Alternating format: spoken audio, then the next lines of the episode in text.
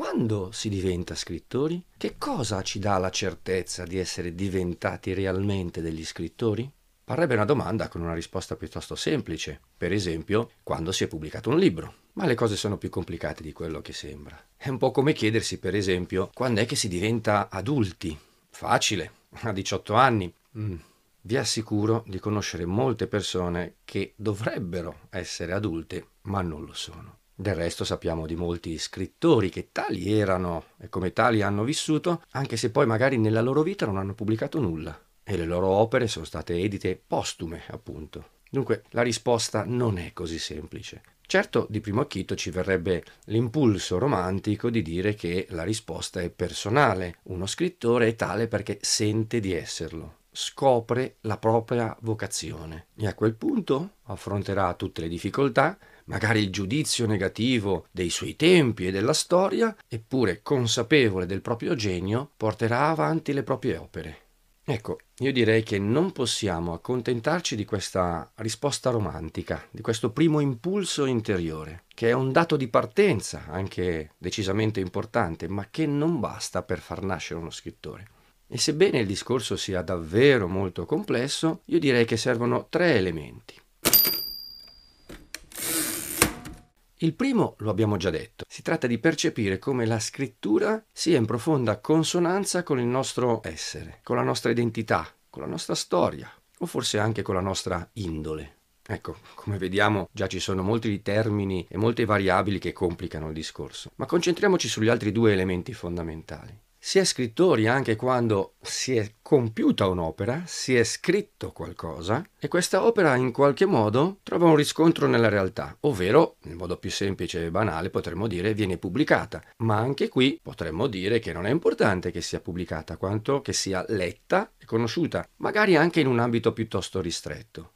Sembra una battuta, eppure ho conosciuto tante persone che dicevano, rivendicavano la propria dimensione di scrittori poi nel momento in cui ho chiesto di leggere qualcosa di loro, la risposta era: Beh, non ho ancora scritto nulla, ci sto provando, ho tante idee, ma non ho ancora compiuto l'opera. Del resto sono ancora alla ricerca di un editore. Ma come? Già ti preoccupi della pubblicazione, della necessità di sentirti riconosciuto come scrittore quando ancora non hai nemmeno realizzato un'opera? È come se quell'impulso di partenza, quel desiderio profondo di essere scrittori, fosse proiettato oltre l'opera e si realizzasse soltanto attraverso il riconoscimento, il feedback della propria vanità. Evidentemente non ci siamo. E in quest'ottica ecco perché diventa importante il terzo elemento che inseriamo.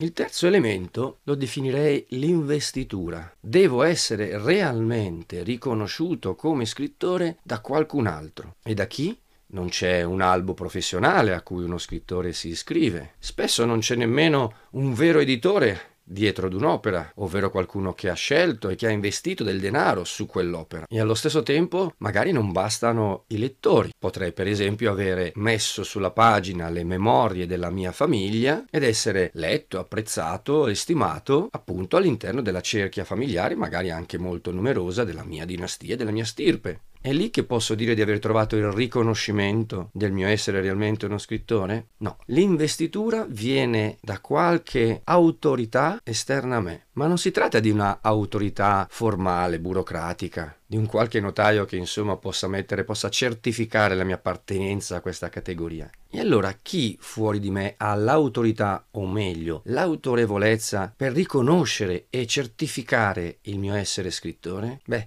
qui le cose non sono affatto semplici, perché si tratta di definire l'incontro probabilmente con il vero destinatario della propria opera, che attenzione non è il pubblico, ma è un particolare lettore, molto spesso anche magari un esperto, cioè davvero un altro scrittore, che riconoscono in chi ha prodotto quell'opera appunto l'esistenza di un autore. Oh santo cielo, la domanda pareva tanto semplice, la risposta è piuttosto confusa. Proviamo a ricapitolare. Servono tre elementi per fare uno scrittore. Uno, la propria percezione interiore, la scoperta in qualche modo di una vocazione, capace di mettere radici in tutta la mia esistenza, e di farmi sopportare anche le difficoltà, nel sostenermi in tutte le fatiche che comportano la dedizione totale che uno può avere nella propria vita alla scrittura. Secondo elemento, serve l'opera e quest'opera deve prendere forma, deve essere in qualche modo offerta ai lettori attraverso la pubblicazione, in una delle tante modalità in cui questa si può realizzare ormai ai nostri tempi. Terzo, infine, occorre il riconoscimento da parte di qualcuno a cui è riconosciuta una forma di autorevolezza, in quanto lettore particolarmente competente oppure in quanto scrittore egli stesso. Non sono riuscito convincente questa volta? Eh già, con la domanda abbiamo innescato un bel problema, perché la domanda è sbagliata, o meglio presuppone surrettiziamente la presenza di un altro termine. Il vero problema non è essere scrittori, quello in fondo è un mestiere, basta scrivere, basta avere delle competenze abbastanza certificabili e a quel punto vendere con più o meno abilità il proprio prodotto. Ma in realtà quello che interessa qui nel nostro discorso non è essere scrittori, altrimenti basta la penna Basta il foglio e con un po' di impegno in molti potremmo riuscirci. Il vero problema è, attraverso la scrittura, riuscire a diventare qualcosa di più che semplici scrittori, e cioè diventare realmente autori.